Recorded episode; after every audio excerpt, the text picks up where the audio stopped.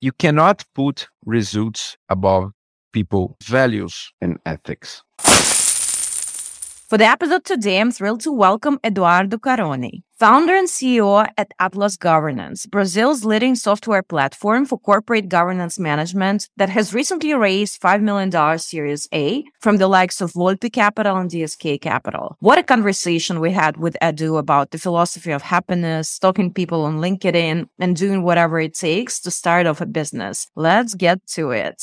Edu, it's a pleasure to have you as my guest. Welcome to the J Curve. Olga, thank you very much for having me here. Thank you for being with me today. I would love to start with a little bit of a storytelling. So tell me two stories. First, how did you break into private equity? And second, how did Atlas come to be? Okay, first one is a funny story. I used to work with mergers and acquisitions as a consultant at Pricewaterhouse. And one day I decided I want to be a private equity guy. But most private equity funds in Brazil, they were hiring from two different universities. I haven't studied at any one of them. And so I started sending my curriculums to all of the private equity funds. And I got into 10 interviews and 10 out of the 10 told me that they were going to call me later. They didn't, none of them. So at the last chance I had, the last interview I had, the person told me, Edu, we loved you, but we're going to call you later. And I told him, no, you're not going to call me later. You're going to hire me right here, right now. And I'm going to tell you why. Because I'm going to come here and work for free for six months. And if I'm not the first one to get into the office, the last one to get out, and the one who produces the most, six months later, you can just dismiss me and it's fine. You're not going to spend a single dollar. But if I am the first one to get in, the last to get out, and the one who works the most, you're going to hire me with the same salary you pay for everyone here. And this person kind of creeped out at that time. it's very not an approach to run the interview. yeah, exactly. and he told me, well, Edu, uh, you cannot work for free. We have to pay you something at least. So that was how I started my career in private equity. Why did you want to be part of private equity? Like, what was in this asset class that attracted you? Uh, first of all, I, I was much younger. And then money, of course, was something that was attracting me a lot at that time. But also, they seemed to have a lot of power. It was kind of opposite of what I was doing. I had to call like 400 companies to get 10 companies I could provide service to and for these 400 companies, they were calling this person at the fund.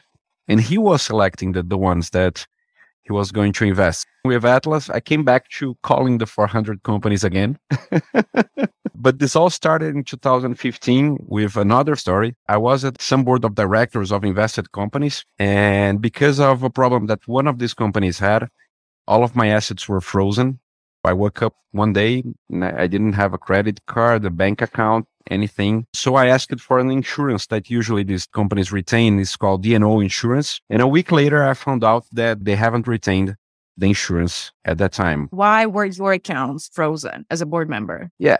Each country is a little bit different, but here in Brazil, board directors, there are administrators of the company, and administrators are personally liable for what the company do. So whenever you have a problem with the company, the judge here can freeze all of your assets in Brazil, or at least the assets necessary to pay the debt. And in that case, the company didn't have any money. Some of the directors had. And so it all started. But the good thing about the D&O insurance usually is that they're going to pay for a lawyer, the defense, all of that, and provide you some money monthly for you to pay your bills. I was sure that we had approved that in a board meeting. It took me one hour to find that among hundreds of emails. And it was in the meeting minute. We had approved it. The company should have hired it. They didn't do it. So that was the first time I wanted to digitalize the experience of governance. All of the documents, the regiments, the statutes of the companies and the shareholders agreements, taken it off the papers and put it in a digital way I looked at the solutions that were at the market at that time, you know, very old software, completely outdated, bad experience, nothing to do with the apps that we use nowadays. This was when I decided to start Atlas. And why Atlas? What's in that name for you? Atlas, as you know, comes from the book Atlas Shrugged, written by Ayn Rand, 1957. Still the best book ever. And the book contains a philosophy called objectivism, which is personal philosophy, but it brings you to professional decisions. The highest moral purpose of this philosophy is for a person to achieve his or her own happiness. So life is not about making other people happy. It's about making you happy. If by the end of your life you're not happy, you cannot blame anyone for that. It's your fault and your fault only. And what this philosophy brings to business is that you need to see each person as an individual. You need to treat each person as an individual. And this person should aim to find his or her own happiness and not my happiness. This is not why people work at Atlas. It's not to make Edu happy. It's not to make their bosses happy. They need to achieve their own happiness. And the only way to do that is giving them an opportunity to show what they can do. So give them space to work and then if they're well succeeded, of course, you need to bring them up, promote them. Probably the next CEO of the company will come from inside Atlas. How do you align people around the definition of happiness? How do they know when they come to Atlas that their ultimate goal is make them feel good within the organization, especially in the pretty community driven culture as Brazilian culture is? Okay, if we want to go into the philosophy of happiness, it's going to take more than a podcast, but I'm going to try to make it as simple as I can, the way I see it. So happiness is a conjunction of two things. First, doing what's right. Second, doing what gives you pleasure. The right part of it, making it right, don't make the wrong things. It's usually easier. Now, to understand what gives pleasure to each person, that's the hard part of it. But usually you can see when the person is working with something that gives the person pleasure.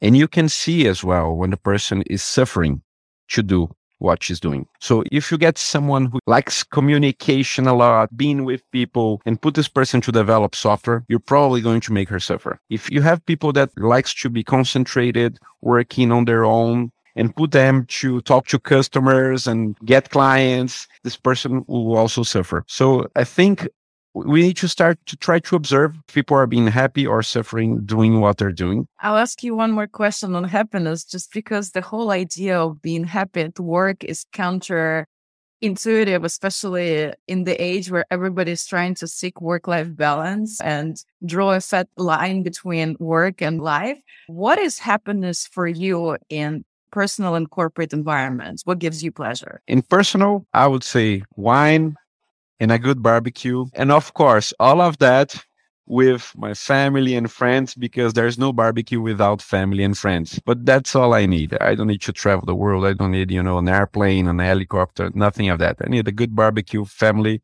friends, and a good wine, and I'm happy. Now, talking about the professional side of it, I'm not the work life balance guy, not at all. I like working 12 hours a day, maybe 13 hours a day. Sometimes on a Sunday morning, I open up my computer and put things to work and it's fine. I'm really happy working 12 hours a day. And that's what's important. That gives me pleasure, a lot of pleasure. Ah, but you should be more time with your family. No, I shouldn't. I'm happy the way I am each person has their own way to live life. It's music to my ears. I work like 14 hours a day and I love what I do because when it's passion, it's not work. But I think there's a common misperception when people pretend that they don't work long hours, that they can work smart without first working hard. And I think that working smart without working hard it doesn't really exist because first you need to understand what's to automate. And that only comes with long hours and deep engagement in what you're doing. I agree. I agree. So and this question actually comes from your board member, Marcelo Lombardo. It's a super rare when a private equity investor with no tech background turns solo startup founder. So my question is, how did you build conviction around your abilities to deliver on your ambitions and your visions? That's a pretty tough question.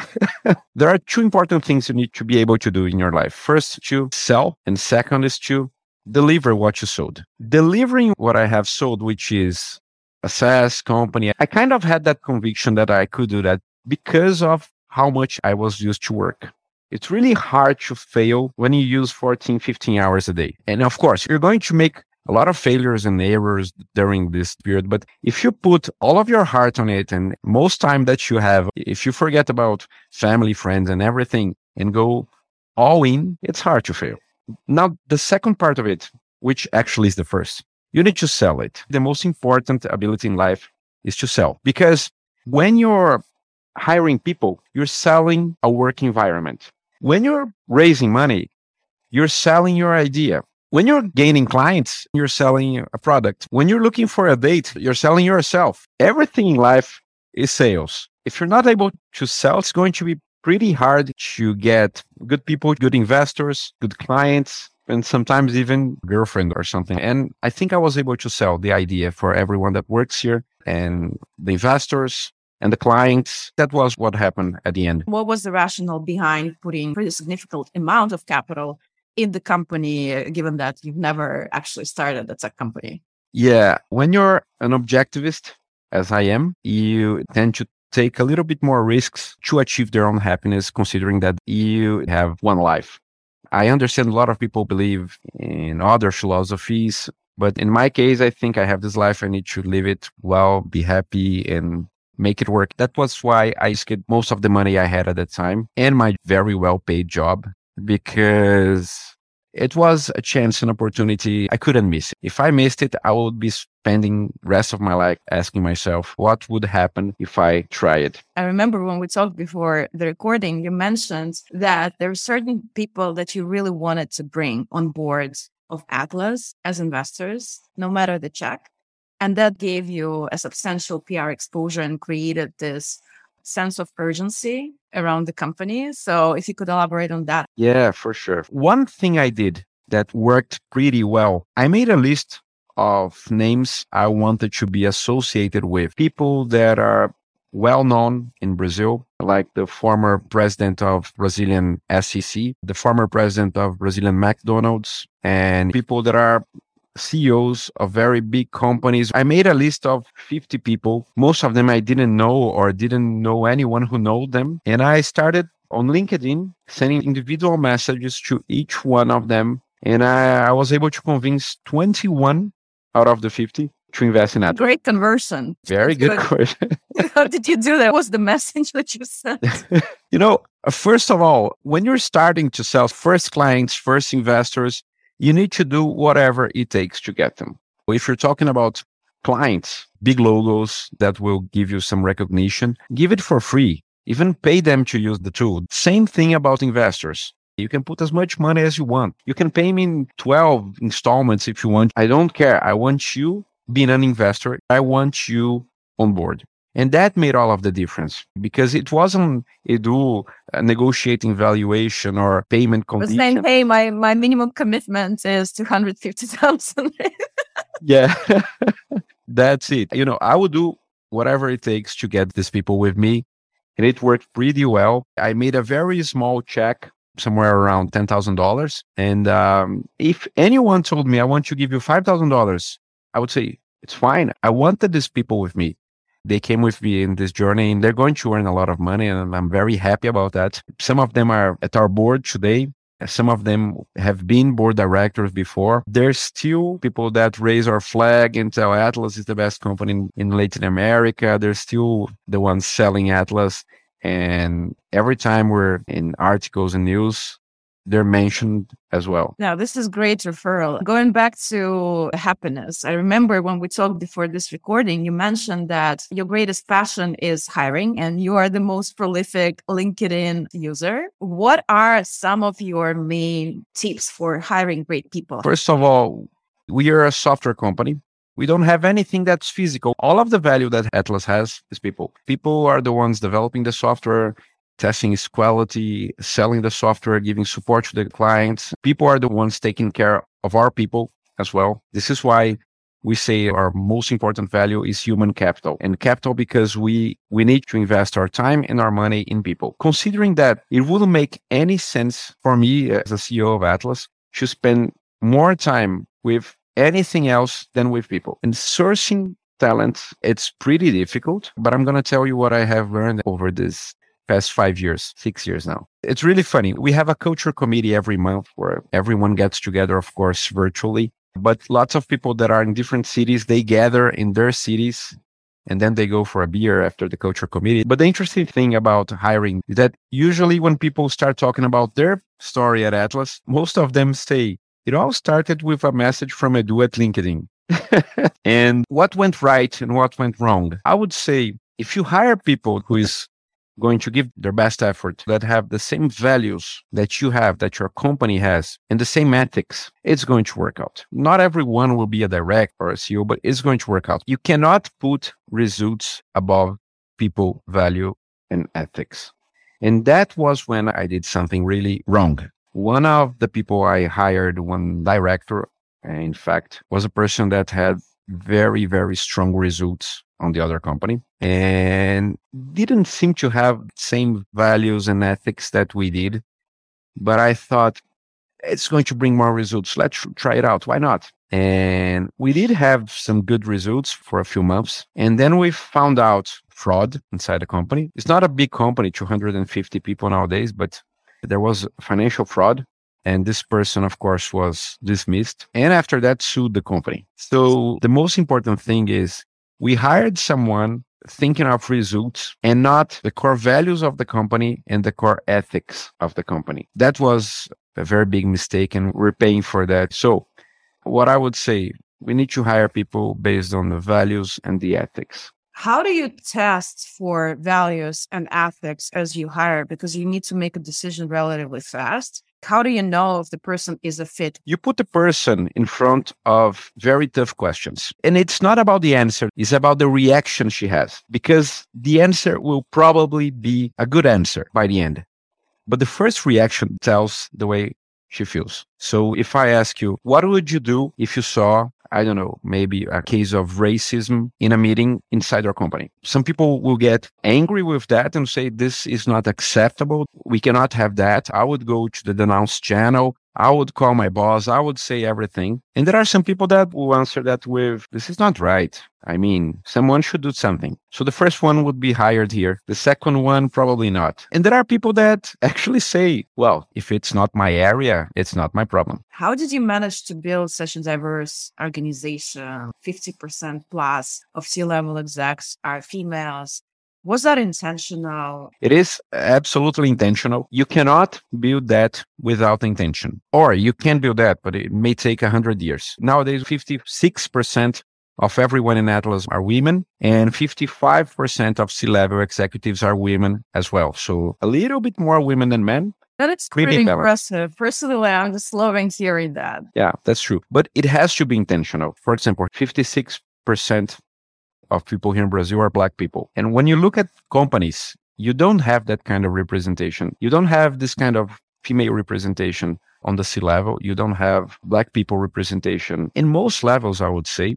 For example, the investment market where I was working, I would say would be maybe 2%, maybe 1% black people. And I would say 10, maybe 15% of women. It's a very, very low representation. And that doesn't have anything to do with merit. It does have a lot of things to do with the way the society was structured in the past. And we still carry that. And the only thing for you to be fair is to work as much as you can to have the same representation you have in your company that your society has. It's not the same in every society. So we do now hold operations in Brazil and Mexico, different matters. In Mexico, we're talking about people that comes from Indians. In Brazil, we have a lot of black people, but we chose to chase three indicators that are really important. So first gender, then race.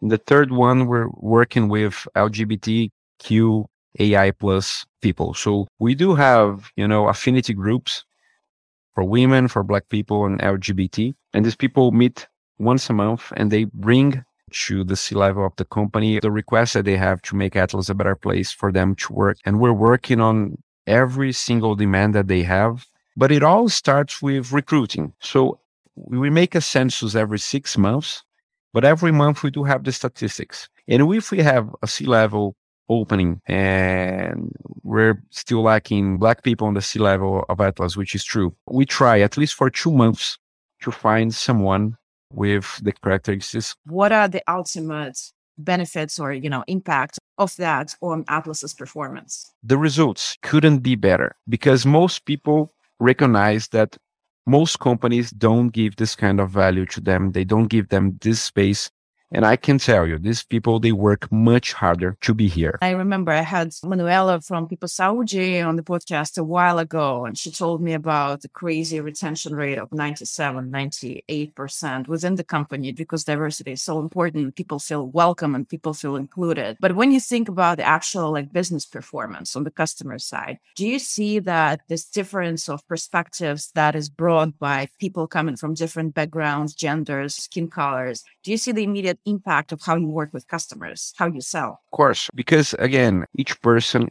is and should be treated as an individual. And sometimes you're dealing with a woman at the other side of the screen. Sometimes you're dealing with a black person. Sometimes you're dealing with an LGBT person. And whenever you have diversity in your company, you're going to be able to have a much better perception on what they need, what are their problems, and of course, you're going to be able to serve better your customers. For me, it's kind of obvious that whenever you have on the other side of the screen a mother with a child, we're going to be much better with someone who has been a mother as well, talking to this person, than with someone that have never had a child and don't care about that. It makes a lot of difference. You have to have this affinity. I totally agree with that. Given your experience of serving on boards of large of mature companies and now living the reality of early stage founder yourself. What are the most important traits startups should incorporate from large businesses, governance practices? I would say what they don't do is risk and control management.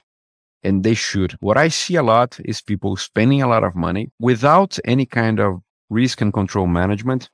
What happens is that they jump off the cliff and they die. You need to structure a business of course, you can always be a startup if you're talking about the definition of startup of having exponential growth and all of that. But in the business side of it, you need to build a business. You need to build something that is sustainable, like an electric car that will use solar power and not more gasoline and more gasoline because someday we're going to be out of gasoline. Most startup founders, they don't think of being sustainable.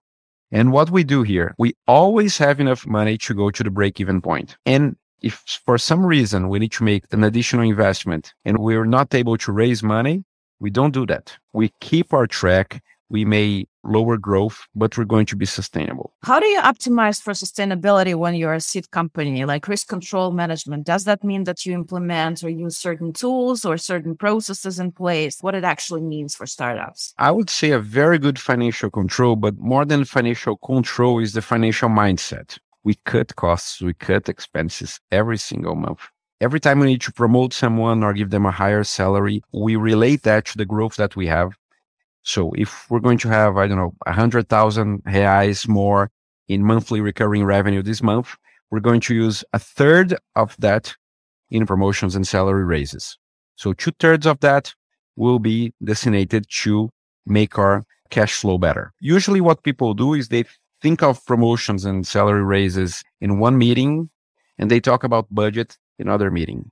We don't do that. I think everything here should be related. If everything goes right, what does the future look like for Atlas governance five to 10 years from now? What's the scale of your ambitions? Ah, 2027 will, will be a public company with $120 million in annual recurring revenues, probably 2,000 people working and serving. Today we're in six countries. We still have 186 left to go. So it's a lot of work to do in the next five years. Very precise targets that you have in 2027. it is. It is. I want to switch to a different topic and deep dive into two things that actually are pretty spectacular about how you run operations and business in Atlas governance go to market and geographical expansion. And I would like to start with the go to market. When we think about launching a product, a service tailored to the needs of large private or public companies, what are the critical things founders need to know? Not just necessarily in building board governance platform, but in general, figuring out GTM and enterprise sales. First of all, as I told you, we need to sell and deliver, right? We need to start with the deliver because most software that is produced by startups is not ready to be sold to big enterprises. They do have lots of security issues. They probably are going to make a penetration testing on your software and most startups have never done that by themselves. They should. If you have never done that, do that today hire a pen tester, get all the results, and correct all of the security uh, failures that you have. So First of all, security. You need to have a very secure software. There are lots of different methodologies that you can hack into software. And big enterprises, they do have methodologies to make very good assessments. Some of the banks that use Atlas spend more money annually on the pen testing on Atlas than with the license that they pay us. So cybersecurity is and will be something that will divide most startups in the future. And of course, it's a completely different sale. So it's not like sending a contract, signing a contract, and releasing the software for the client. You have much more processes. You have to go through legal, you have to go through IT and make their assessments. So you need to have a team ready to go through this process. It's a very long process. You're going to have to provide lots of information. And I would say that's usually the biggest problem that startups have. They're not ready to go through this process. What's the sales cycle look like when you think about selling to this segment of customers? I do have customers that I just signed that I started talking with two years ago. but I would say six months, maybe seven months.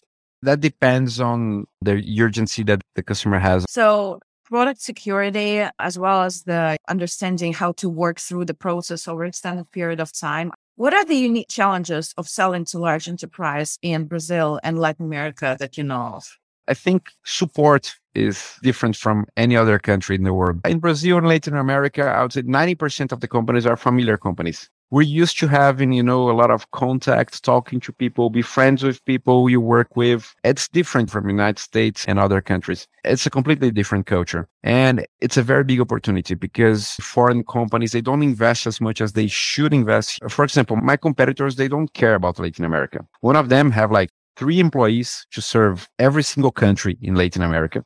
The other one uses a local company to resell its product. So they don't even have one employee in here. We have 250 people to give support to Latin America. And we didn't get to the point of excellence that we're aiming at. And support is always a very big problem people here in Brazil, they don't want to call a number in the United States and, and talk in English with someone to solve a problem with a user that they have here. How did you acquire first 10 customers and how is the customer acquisition strategy evolving at scale? First customers, you need to do whatever it takes. So funny story of mine. I was at a few boards of directors at that time. So I tried to convince them to use my software. They were the first ones. They said, no, we're not going to pay for that. I was between giving it for free. But then I had a better idea. I said, you can deduct it from my salary and then pay Atlas. So I was paying for the company to use my software, but it was paying Atlas. It was really important for me. That was how we started. The first six customers were companies I was at the board of director it's that rare moment when your private equity experience actually is very applicable for a startup founder. that's that's true story. But for free works fine as well. I just wanted to have some revenue at Atlas. I think was something more of, you know, pride. I started earning less money and cutting my personal expenses as well. But I had six customers of Atlas. So that was a, a good start. And how did the strategy, customer acquisition strategy, evolve once you exhausted your personal network of board representation? Yeah, that, that was pretty fast, personal network. but after that, I started with a sales team. I hired one person, which is Fernando, one of our sales directors today. Mm-hmm. He used to work with telecom. So he was used to work with very difficult big companies. And it was a very interesting experience because we started to get to know our clients and he closed the first five deals after my personal network went away. But it took us four to six months to close each deal. And I had no idea at that time that our sales cycle would be this large. That was the reason we started investing a little bit more. And we closed the first year with 14 clients. And after that, we scaled it but we started with Fernando, which we called a full stack salesperson. Uh, in order to scale, we started structuring what we call sales pods today. So now we have the Y funnel. So we have inbound and outbound. In inbound, we have a very good marketing team. And what's really important is that we're investing a lot in content creation because, in my opinion, it's the only thing sustainable in the long term. Ads are going to be much more expensive. That depends on how much the competitor is investing. That depends on many other things that you don't control. So, in my opinion, content will be the king in the future. Now, we do have to invest in ads today, but content will be the king in the future. Good content. And we have the outbound as well. So we start with the LDRs today, making lists of companies and pre qualifying them, then scheduling the meetings. And then the meetings are being held by the account executives that go all the way through signing the contract. So our pod today, one LDR provides companies for four BDRs and four BDRs provide meetings for two account executives. This is what we call one pod. So in Brazil, we have six pods. In Mexico, we have four pods. In Colombia, we have four pods. Peru, two pods. Argentina, Chile, one pod. And talking about international scale up, Colombia, Mexico, Peru, and Chile, you know, I spoke with a bunch of startups last week, and my advice to them was always start locally, build a monopoly in a given vertical, in a given geography, and then figure out the scale you did the opposite. You are still an early stage company and you're already present in six markets and you aim to build like a global empire by 2027.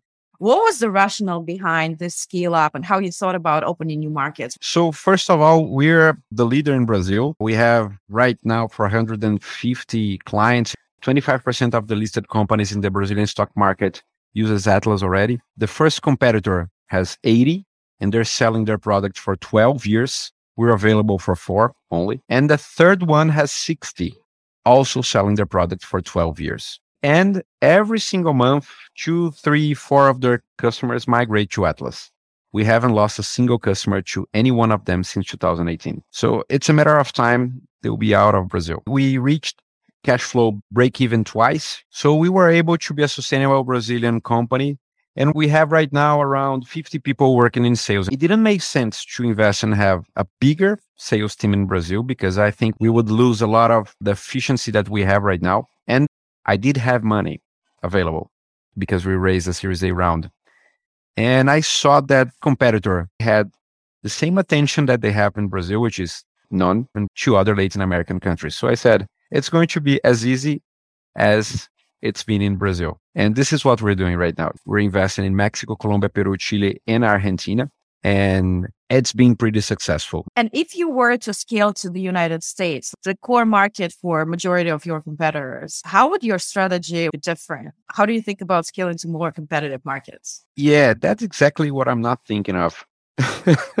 not at all. You know, best thing is not having competition. So instead of looking at United States where I know that my customer acquisition cost will be the double for the same amount of revenue, I'm looking at other countries, development countries. I don't want to go to the United States, at least not today maybe someday, but not today. I so agree with the strategy. To me, it's just the fascination of founders in emerging markets with the United States is pretty crazy because like you go there, you completely screw up your unit economics. You spend way more money. Your revenue is shrinking because the markets are highly commoditized. And I do think that scaling to other emerging markets with a similar dynamic where like zero competition across huge markets, that's such an amazing opportunity to build a sustainable and resilient business. Even considering all this currency devaluation risk, politics risk. I do think it's a huge opportunity and I would love more founders to do this. Yeah, but that's VC's fault. You know, we had a few offers last year on our Series A round and they told me, I'm going to give you more money than you're asking for to go to the United States. I said, no, I don't want more money. I don't want to go to the United States. I'm fine in here. you definitely don't have any ego problems. Not at all.